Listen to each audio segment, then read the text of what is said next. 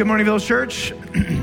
Good morning. If I have not had the joy to meet you, my name is Michael Fuelling. I'm the lead pastor here at the Village Church. Uh, before we jump into Leviticus, um, just a quick word for anybody who calls Village Church their home church or anybody who is thinking, uh, I have a, a, a, nudge maybe from the Lord or my conscience that um, I, I might want Village Church to become my home church, or maybe you're visiting and you're like, uh, uh, jury's out, I have to work through a couple things, but I'd like to get more information.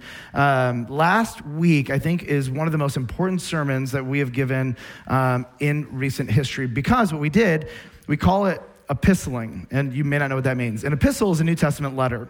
When you look at every single letter in the New Testament outside of the Gospels and Acts, they are letters written by an apostle who is shepherding a church. And every single letter, you're going to notice is that they actually um, take principles from God's word and they teach the unique things that that church is working through and struggling through and ground them theologically and give them practical next steps in terms of how this specific local church can actually, we'll say, bring God more glory, bring, be together in unity, get trained on the things they need to be trained on, and get kind of the information they need. So a couple times a year, we epistle you. We follow the modern or the, the biblical principle of how the pastors and the apostles taught their church, and we kind of do a state of the union. And so if you want to know what's happening culturally, personally, financially, relationally, staff wise, the past, the present, where we're going, some really big decisions that we're in the middle of. I'm not going to repeat that, but go back and check that out. You can find that online. I want to encourage you to do that. All right, now to Leviticus. There is a, a question every Christian is, is forced to face at least one time in their life. It goes like this Will I give this thing to God. So there's a, a theme in Scripture where God asks people to give back to Him their most valuable thing. Don't worry, this isn't a money sermon. It's actually about food. Go figure. But, but there's this principle that, like, you start seeing in people's lives in Scripture, if there's a thing that has too high of a priority. Uh, maybe it is a threat to God, or now it has become more important than God. There's something that you should expect that the Lord is going to probably ask you to sacrifice that thing. Uh, I've, been, I've been thinking quite a bit about Abraham and Isaac. And if you don't know the story, um, God looks at Abraham and says, I want you to go take your son and I want you to sacrifice him, right? And now imagine if you are Abraham and this is your promised beloved son. And, and, there are all these moral quandaries that people have with this. And, and what's interesting is that what I learned from this is that uh, at the very last second, Abraham is about to obey God, and God's like, no, don't do that. That's what the evil gods do. I just wanted to know that no matter what I ask you, you would trust me. And, and, and so sometimes God is going to ask you to give something up because he wants it out of your life. Amen? Sometimes he's going to ask you to give something up because he just wants to see if you're going to do it. And I, can't promise you in any circumstance which one it is, but I can tell you this. If you walk with the Lord long enough, there is going to be something that threats his sovereignty in your life, and he will, without hesitation, ask you to put it on the altar and to sacrifice it. So, in, in my experience, there are five things that people have the hardest time giving to God. N- number one is just my, my stuff. Can I truly be happy if I give up my money or my feeling of security or my current standard of living and lifestyle of fun and travel? If God told me to give it all away like the rich young ruler, could I still be happy? Second, people have a hard time giving up my relationships. Can I, can I truly be happy if I let go of my boyfriend or my girlfriend? Lord, I know, I know you don't want them in my life. They might even be a good person, they might even be a Christian, but sometimes you know when you know. And you're like, I don't know if I can be happy without them. And maybe it's your friends. Maybe it's a mom and dad who are trying to figure out what does it mean to leave and cleave. I don't know if I can let them go, even though it's the good and right thing. Third, people have a hard time giving up my reputation. If it means losing my reputation, will I do the right thing at work? Will I do the right thing at school? With my, with my family, with my friends. If it means losing my reputation and people talking about me, am I willing to do it? Here's the fourth, fourth thing my beliefs. God, will I let go of my ideas, which are really good, and the culture's ideas, which are really easy, and submit my mind and truth to your word? Will I do this on cultural issues? Theology? How about just basic reality? On eternity? On authority? Fifth, people have a hard time giving God my hurt. God, can I make it through the pain if you ask me to face it? My enemy, that place, those people. So, getting too close to home? Good. Because that's what the Word of God does if you're paying attention. Most people, we have some things that are off limits to God. And I've just found often those are the things He goes for first. I've also found Him to be gentle. I've also found Him to be patient. But I found Him to be very intentional. And, and here's what you're going to see in Levitical law Levitical law is going to be really invasive, it is going to be really intrusive, and it's not going to leave any, any stone unturned. And, and here's what God wants the people of Israel, and then therefore each of us as followers of Jesus Christ, to understand. No part of our lives is off limits to God. None of it the deepest, personal, secretive part of your lives, He wants to be the king of those. He wants to have them. He wants more than a say. God wants to be able to tell you what to do. And, and, and already, like, we're like, okay, God, I get it. You want to be the only God I worship. I get it. My spouse wants to be the only person that I'm married to. I got it. You, you want me to be generally faithful and loyal. You cannot touch my food. So help me God.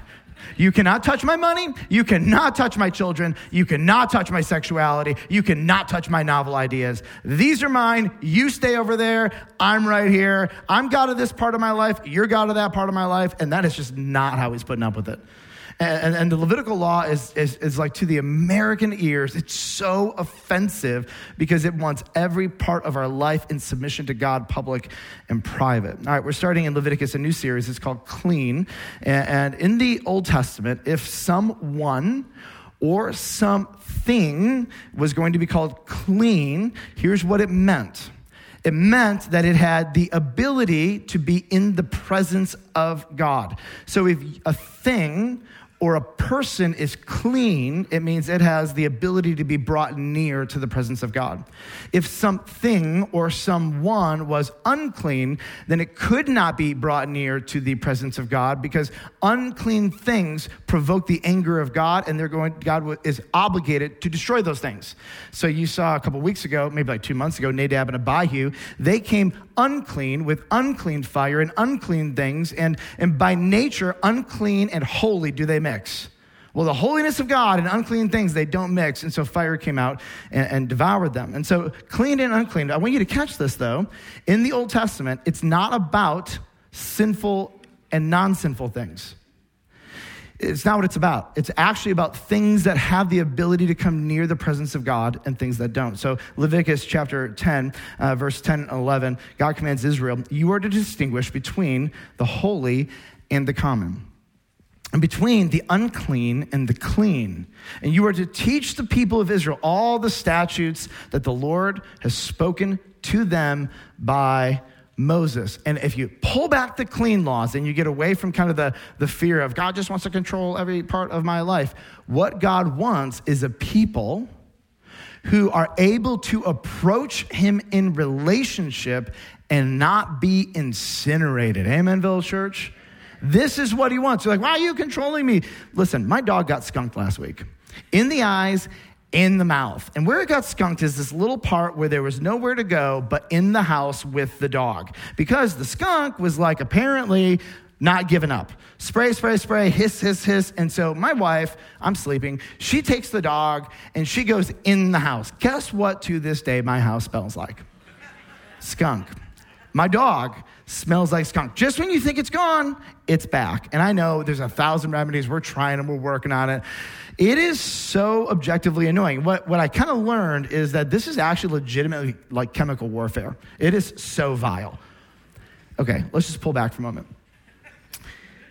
If you show up to my home and you've been sprayed with skunk and you say, Can we hang out? I want to come in. What am I going to tell you? No, no, I love you. I love you. No, I'm going to say stay out of the house. Rule number one when you look up like dog skunk protocol is don't take them in the house, right? Because it gets in everything. It starts to smell up everything. Like that's rule number one. Well, what do you do when you're in a little like alcove and then you're getting attacked? Well, you go in, in the house. Terrible, terrible idea. But here's the deal. Being skunked isn't sinful. In fact, God designed the skunk with a mechanism to protect itself. It's actually genius the fact that those chemicals can come out of a skunk and the skunk thinks like, "Oh, that smells good." Like I'm not offended at all. That's crazy to me. It's a good thing. But it is unclean in my house. You want proximity to me, you, you can't have skunk smell on you. Okay? This isn't happening. Okay? And so like it is okay for me to look at you and say, proximity to me is really rooted in a certain, like, couple things you just gotta not do, by the way. And and it's really offensive. Like, here's another one. If you try to walk toward me with wet cat food, we're done. I'm not, I'm not going near you. I will automatically lose it. There is no question asked. The moment it's opened into a room, I go, ah, oh, and I have to leave right away. This goes back years. It's a thing. That is unclean. Proximity to me is restricted under these, under these circumstances. Wet cat food is not objectively evil. Uh, I, uh. I could go on and on. I have a whole bunch of proximity rules, but that's fine. But you have more. That's what I do know. You have more. Clean and unclean are fundamentally about relationship. Yes, there are some unclean things that are sinful, um, and there are some unclean things that are neutral, like skunk spray. But, like, at the end of the day, what God wants through these laws and regulations is for each one of the Old Testament Jews to have proximity to relationship with Him. And they are really invasive. And here are some of the things that we're going to see over the next few weeks. God invades uh, the food they eat the things that they can touch, even the way they're allowed to handle dead bodies of animals, people, etc., their personal health, their children, their sexuality. Like he goes deep into the most secretive, private parts of their life and says, I want to regulate that because you have no idea what you're doing. I, I, want to, I want to actually give you control. I want to take control over that because if I gave you control, you would all be dead way quicker.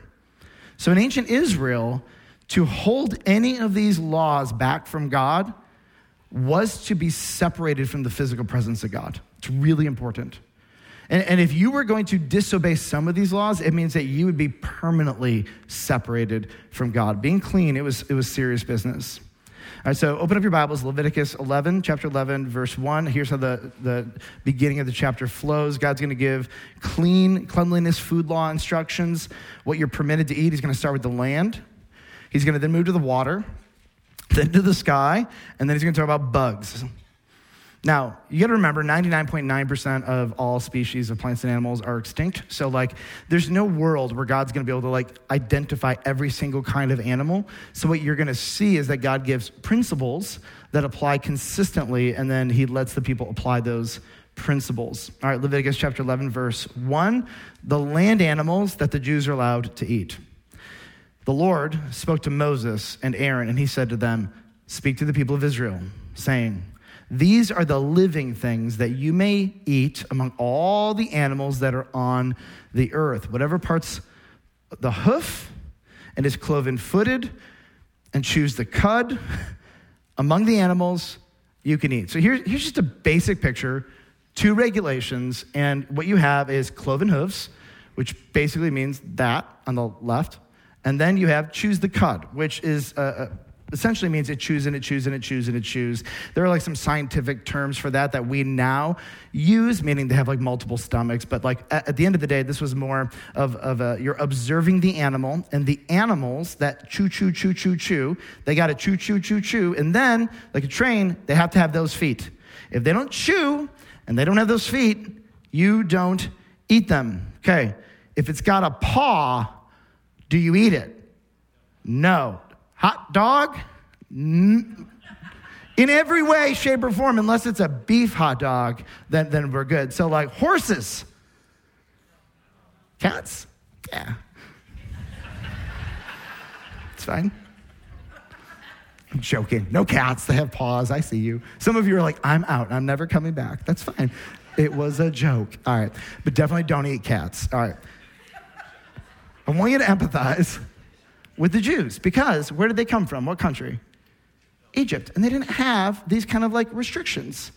And so here they are. They're like enjoying this food and that food and this. And all of a sudden, now the land animals are allowed to eat. They're restricted. Now, don't get me wrong. There are so many animals that fit this kind of category. They're going to be fine. Nobody's going to starve. The land of Israel is filled with them.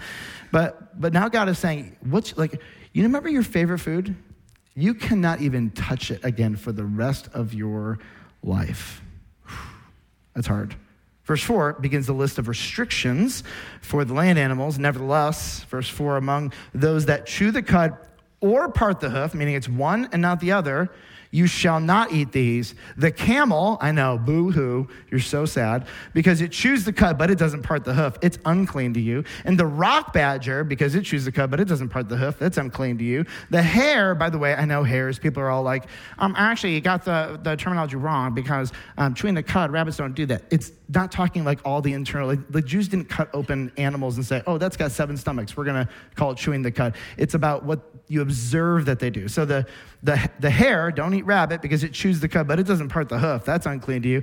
And the pig, because it parts the hoof and is cloven footed, but does not chew the cud, it's unclean to you. Verse 8, you shall not eat any of their flesh. You shall not touch their carcasses. They are unclean to you. Now, here's what I want to know. This is like 21st century Michael with my temperament and personality. Why? Right? Why? My son keeps asking me why. And I'm like, stop asking me why. Because I said so. I don't want to explain why every time. But I get it. I get the impulse. I want to know why. Prove yourself to me. Are you creating random arbitrary rules just to control me? What's going on here? You kind of pull back, and here's sort of the ultimatum you can have the animal, but if you take the animal, you can't have me. Every relationship, all of them, your marriage, your friendships, everyone has restrictions. If you want this thing, if you want this person, then there are a whole bunch of things that have to go away. And they're not always bad things. Sometimes they're good things in the wrong context. But if you want the person, sometimes you can't have all the things. So everybody who starts dating, you say no in that moment to four billion other things. You get married, you're saying no to things. Sometimes, if you want a person, there are some things that they can say, no, this, this is not going to fit here. And, and, essentially, here's what I think one of the main things God's saying Am I worth it? Is the thing that you don't want to give up more important than having, having me? I think most marriages, not all, but most are going to get to this point where one or looks at the other and says, it's, it's this thing or it's me. And the thing's usually not a bad thing, it's usually a fine thing that got taken out of, out of control. And again, this is actually very, very normal. And then, and then most, most people, at one time in their life, they're going to have to be put to a decision. It's the thing or the person. And I'm going to choose the person that I'm in relationship with. All right, let's move to the water, verse 9. These you may eat of all that are in the waters, everything in the waters that has, here's the rule, very simple fins and scales, whether in the seas or the rivers, you may eat. Now, very easy. That's the rule. I want you to notice, though, that, that God is going to move his vocabulary from talking about unclean things, and he's going to use a bigger, stronger, almost moral word, okay? So, whatever he felt about eating unclean land animals, he's like, yeah, yeah, yeah, don't do that. But now, unclean sea creatures, this is a different level. And, and people have surmised because, you know, like let's say you eat a bad pork or whatever, you get some something, you get sick in a couple days and it sticks with you. But if you eat bad oysters, you're done within an hour.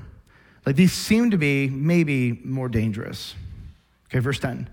Anything in the seas or the rivers that does not have fins and scales, of the swimming creatures in the water and of the living creatures that are in the waters, is, now look at this word, detestable to you.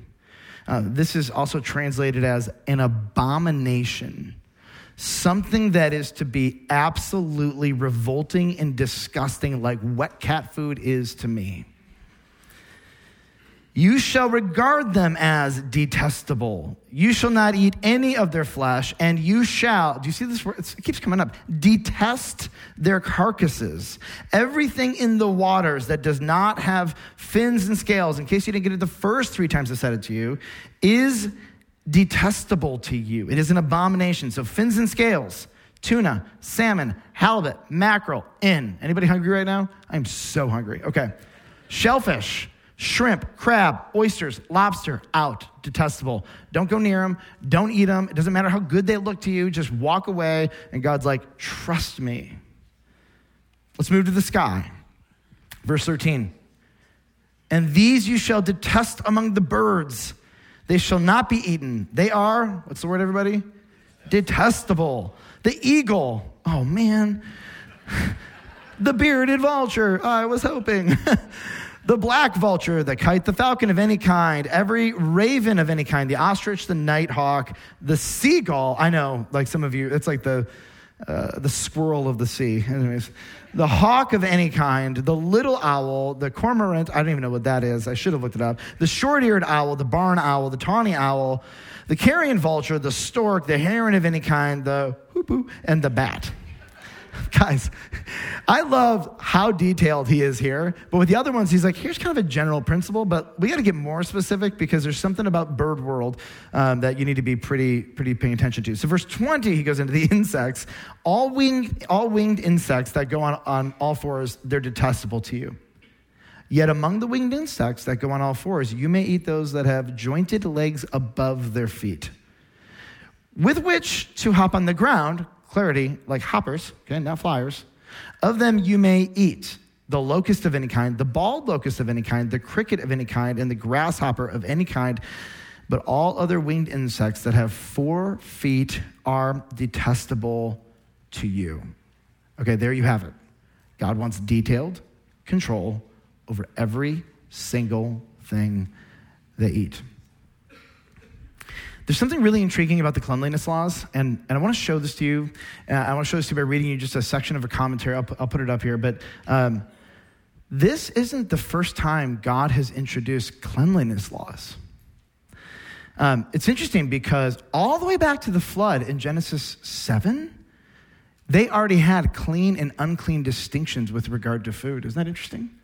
That this actually seems to be something that God is codifying into law for the first time but that somehow, even before the flood, God already gave this information as a gift to humanity so that they could know there are things that are unclean and there are things that are clean. This wasn't new information, this is codifying old information. Uh, Warren Wiersbe is a uh, pastor and he writes commentaries, and here's what he said.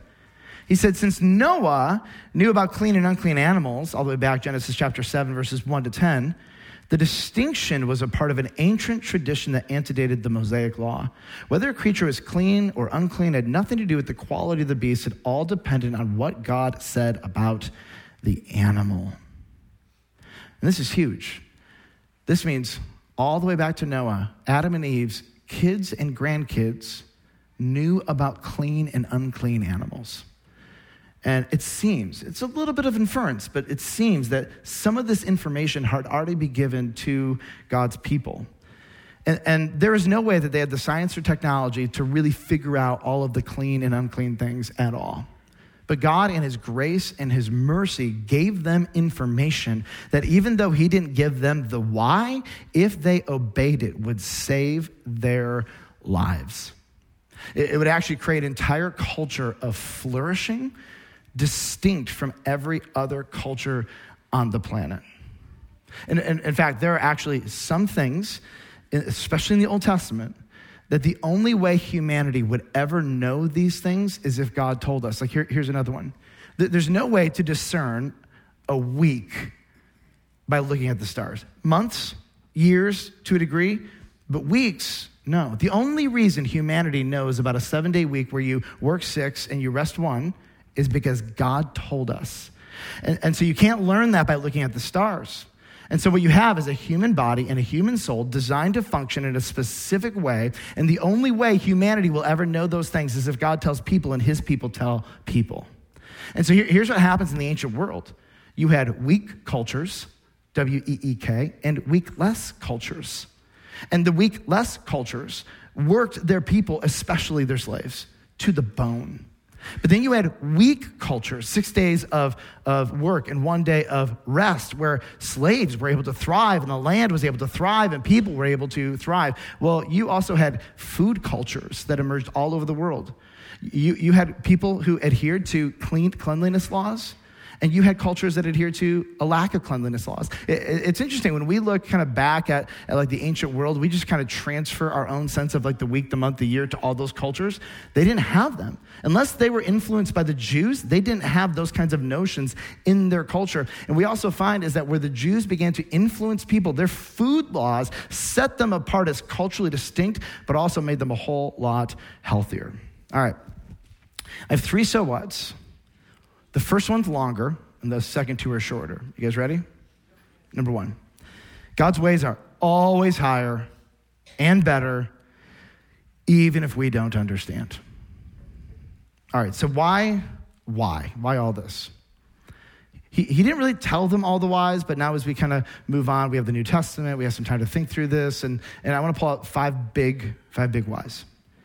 Number one is that God was distinguishing his people from other people. Uh, is your family different than other families? Yes. Some similarities, right? Like, but, but there are, are there different unique traditions that your family has that maybe even go back generations? And somebody says, Why are we doing these things? Because it makes us us.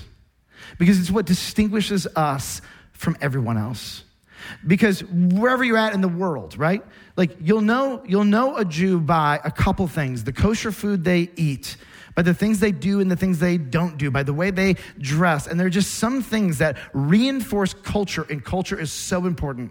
And so, what we all intuitively do is we want to hand down the good parts of the familial culture we've received, and we want to hand it off to the next generation. Those are the strongest family units who have a shared culture through generations. And the families who don't hand down culture, guess whose culture your kids are going to become part of? The world's culture. And so we, we step back and we say, You're not a part of them. You bear my last name. This is our culture. Here's the family values. And, and, and we know this intuitively. It is a good thing. It is the right of every mom and dad to create a culture, reinforce a culture, hear me, create arbitrary rules if we want to, just to create a culture because culture is good for people. And if God wants to do that, is He free to do that? Absolutely. If we never figure out half of the reason why the laws were given, is He still just and right to give us the laws? The answer is, of course. Why these laws? Number two, God was testing their trust. Okay, so faith and trust, same thing. Faith, trust. By the way, Village Church, we're saved by what? Not by works, by faith. Synonym by trust. So we'll say, uh, Have you placed your faith in Jesus? Have you personally trusted in Jesus? Uh, comes from the same uh, Greek word, uh, pistis, one of the greatest words in the New Testament. Greek, uh, uh, faith, trust, same word translated the same. In God's economy, it is the most valuable currency. We are saved by it, we flourish by it, we fail without it, we die without it. And apparently, without this currency, we don't have the ability to please God because without faith or trust, it is impossible to please God. And again, there's something annoyingly wonderful about these laws. He doesn't give the details why. He wants to know will you trust me? Because again, in God's economy, and honestly, in any human relationship, trust is the most valuable currency. Why these food laws? Number three, God was growing their confidence in him.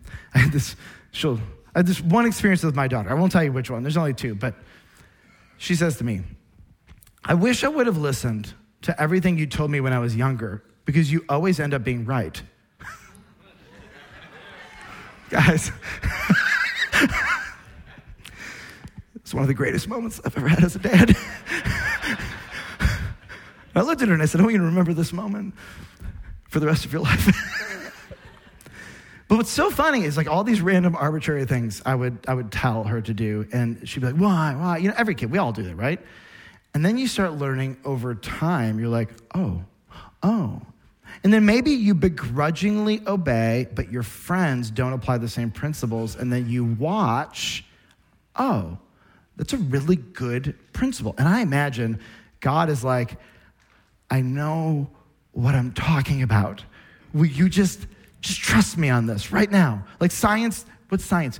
One day there's going to be a thing called science, and it's going to teach you how to handle pork and not, not get botulism. It's going to be great. We're not there yet. So can you can we just trust me on this one? It's going to be good.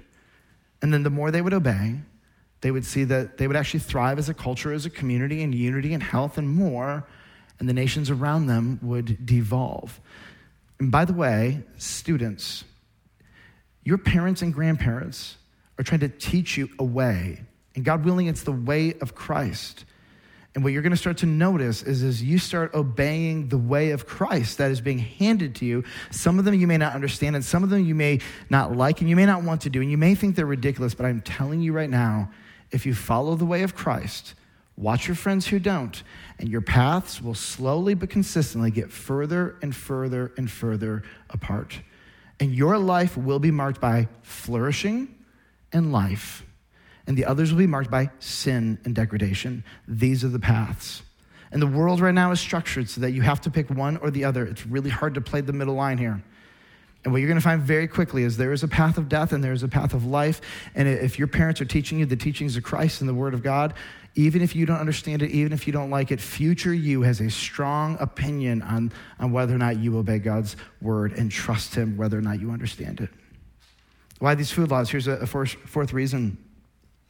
Uh, all of these laws, there's, there's a reinforcement that death is not God's design. I find it very interesting that the vast majority of the animals that they cannot consume eat dead things, kill and eat their prey, or they eat the blood of the animal they're eating. It's a really striking nuance here that, that really, if it has to do around killing and bloodshed, by and large, those, those animals are forbidden. And there's like this reminder that God didn't design the world for death. It's an unfortunate part of it.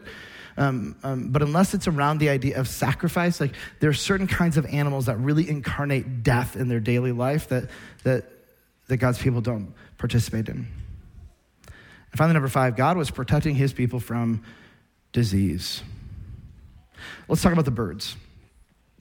Birds of prey, no birds that eat blood, because what happens when birds eat blood?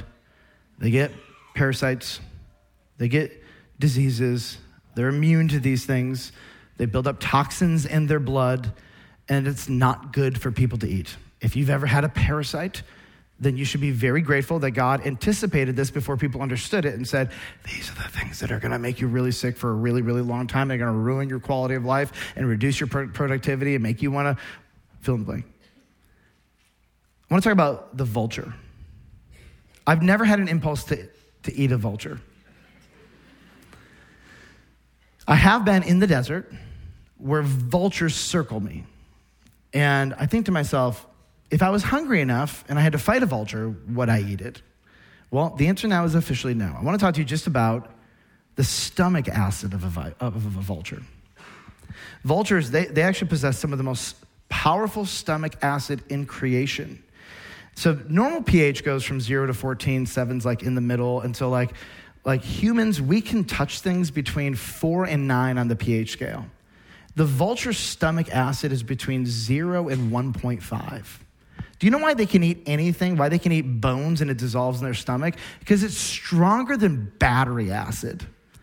And so God's like, don't even touch it. Just leave it alone. Well, I want to touch it. Just leave it alone. They can eat pathogens, evil, terrible things that would destroy you. And their, their battery acid stomach devours it in a moment. Uh, bats. I know you're bummed. Don't eat a bat. They carry diseases. So if you're in a home or in a hotel or an Airbnb and you wake up in the morning and there's a bat in the corner, do you know what you need to do? You have to get a rabies vaccine. The only way to avoid that is to capture that bat and bring it in for testing because even if it scratches you a little bit while you're sleeping, it can transfer rabies to you. And so God's like, don't even touch it. Just stay away from it. But bats are fun. No, they're not. Trust me. I know. Like, we're going to give up a little bit of fun, like play with the bat, run after him, right? Try to catch him for a whole bunch of people not getting rabies. Okay, good. Let's talk seafood safety. Shellfish. You ever smelled bad fish? Enough said. oysters. I learned something new about oysters over the last uh, couple months. Oysters shouldn't be eaten in a month that doesn't have the letter R in it. You know, the, half of you are checked out for the rest of the message. I should say that. Okay. So, May, no, June, July, August, right? Now in, a, it, now in the world, like we can probably eat oysters year round because we know how to preserve them, et cetera. But, but in certain parts of the world, in the summer months, oysters get an unusual ama- amount of, uh, we'll just say bacteria in them that make it unsafe to eat. So oyster connoisseurs often avoid eating o- oysters in any month that doesn't have the letter R. May, June, July, August. Now go through the rest of them in your brain. Should we do it together so we can take this off you? January, February, March, April, not May, June, July, August, September, October, November, December. So if it doesn't have the letter R, don't eat an oyster. They didn't know that. I mean, he's going to be like, all right, well, with the subspecies oyster, you can eat it every month of the year, except for the ones that start with letter R in the English language, whatever. You got stung by catfish? Off limits.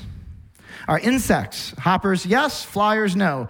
Okay, Peter from Uganda, this morning he's preaching at Village Church East.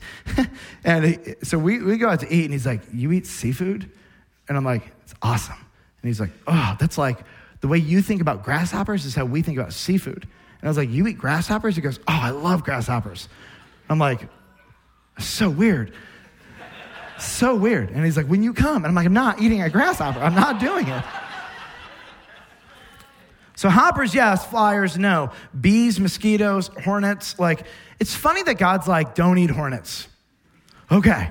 I'm not gonna eat a hornet. I'm really hungry. Oh, like, don't do it. Okay, what, what animal or insect has killed more people in all of human history than anything else?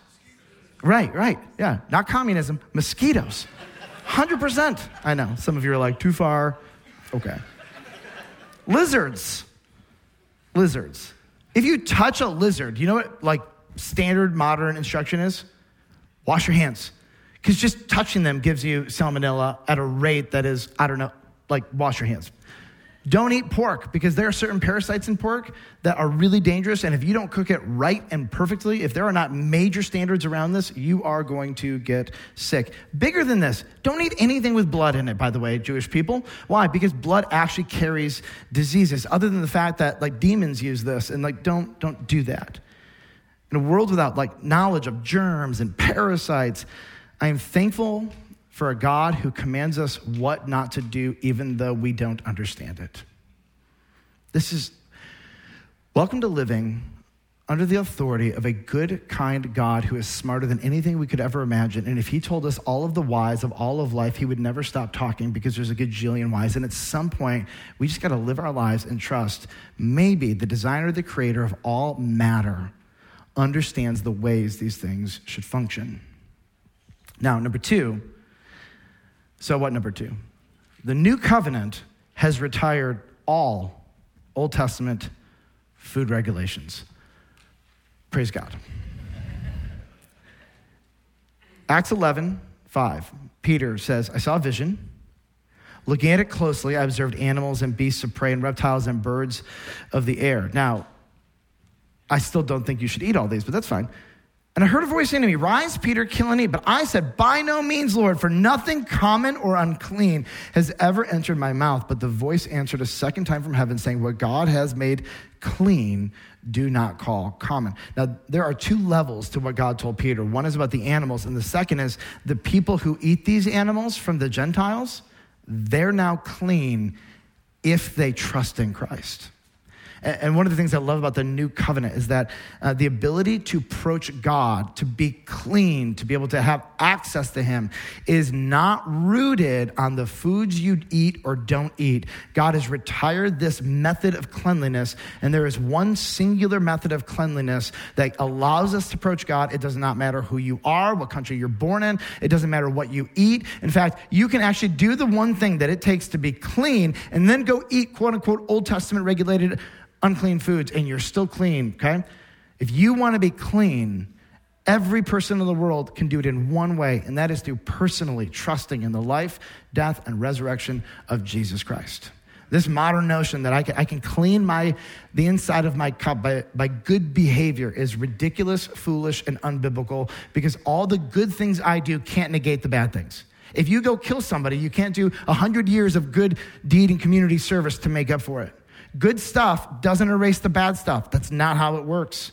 Ever. We know this intuitively, but we mindlessly buy the, the cultural mantra that good people go to heaven. No, no, no. Forgiven people do. And that is it. And forgiveness and cleanliness is granted in one way only ever, and that is through an individual person, not groups, individual. Other people can't do this for you. People who personally confess their sins and trust in the life, death, and resurrection of Jesus. If you have never done that, what I, I just love about God is that anyone, anywhere, anytime can acknowledge that they are a sinner, ask God to forgive them, and believe that Jesus Christ is their God, died for their sins, and was raised from the dead. And you may be here and you might be like, wait a minute, I thought I had to go to church. I thought I had to accrue good works. Welcome to the lie that has pervaded the entire world over the last 2,000 years. And I have really good news. You'll never get it by being good enough. But God is offering full cleanliness, forgiveness for anyone, anytime, anywhere who confesses their sin and believes in Jesus Christ. Faith, trust, and believe, they're actually all the same word. The person who believes is the person who has faith, is the person who trusts. Pistis. It's the one thing God wants. It is the secret to unlock every relationship in your life, but it is the secret to unlock a relationship with God. And if you have never done that, I want to tell you, I think today is the absolute best day. You can do it even right now. You can be like, God, I'm sorry. Forgive me. Save me. I believe that Jesus died for my sins and was raised again from the dead. If that's a decision that you're like, you're here and you're like, I've never made that, uh, I'm, I'm absolutely going to pray that prayer right now. Tell someone you came with, somebody you've seen up front, anybody. We would just love to help you take a next step. In, in a few minutes, we're going to um, get to witness a baptism of, of somebody who made that personal decision. And uh, baptism is such a beautiful picture of somebody who's trusted in Christ.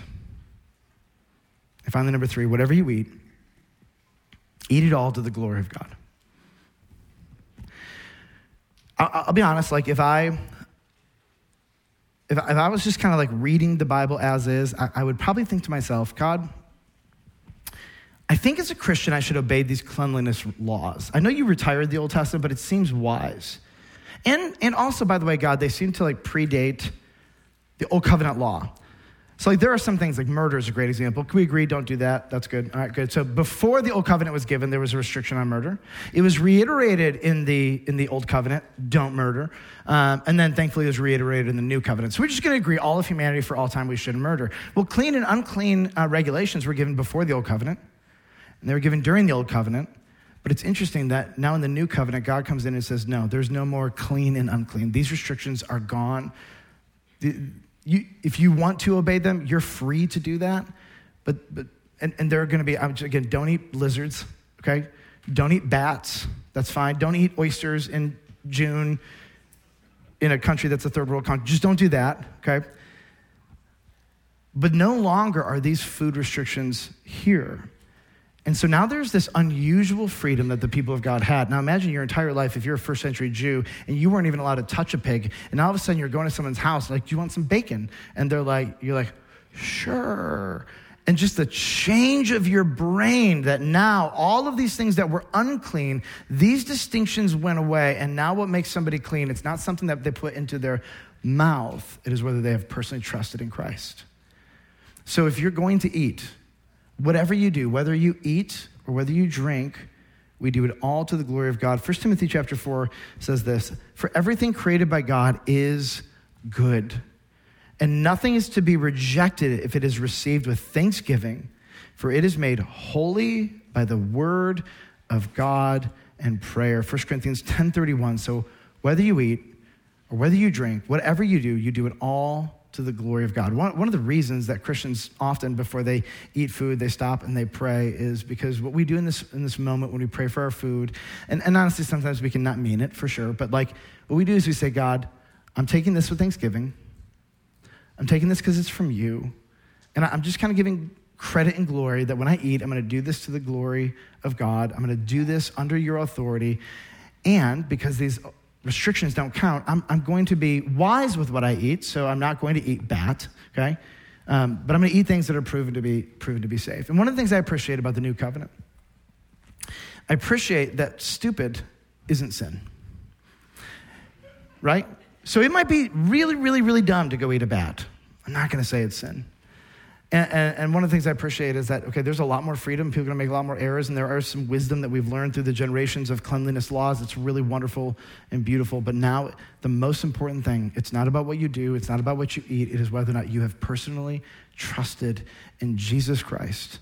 Whatever you do, whatever you eat, we do it all to the glory of God. Now, this principle, we're going to play it out over the next few weeks because it's going to get even more invasive. If you thought God regulating your food was invasive, just wait because He's going to go deeper. Let's pray together. Father, um, thank you for your word. I, I thank you that you are a genius and we are not. Teach us to trust you. Teach us to trust that you know what you're talking about. I am thankful um, that we have learned how and what to eat. I'm even thankful for the FDA at times. I'm thankful for all that we have learned. I'm thankful that we can go to restaurants almost anywhere in America and we don't have to think twice about the things that we're eating or that are on, on the menu. Lord, these are really amazing benefits that we have to live at this time in history. But Lord, more than all of this, every single thing that we consume is from you. We thank you. We love you. We are grateful. And Lord, you have proven yourself to be a good, generous God who has given us more than we could ever ask or imagine. Fill us with gratitude. Teach us the ways of Christ. Teach us to trust you. And Lord, we want to give you glory. We thank you and we pray all of this in Jesus' name. Amen, Village Church. Amen.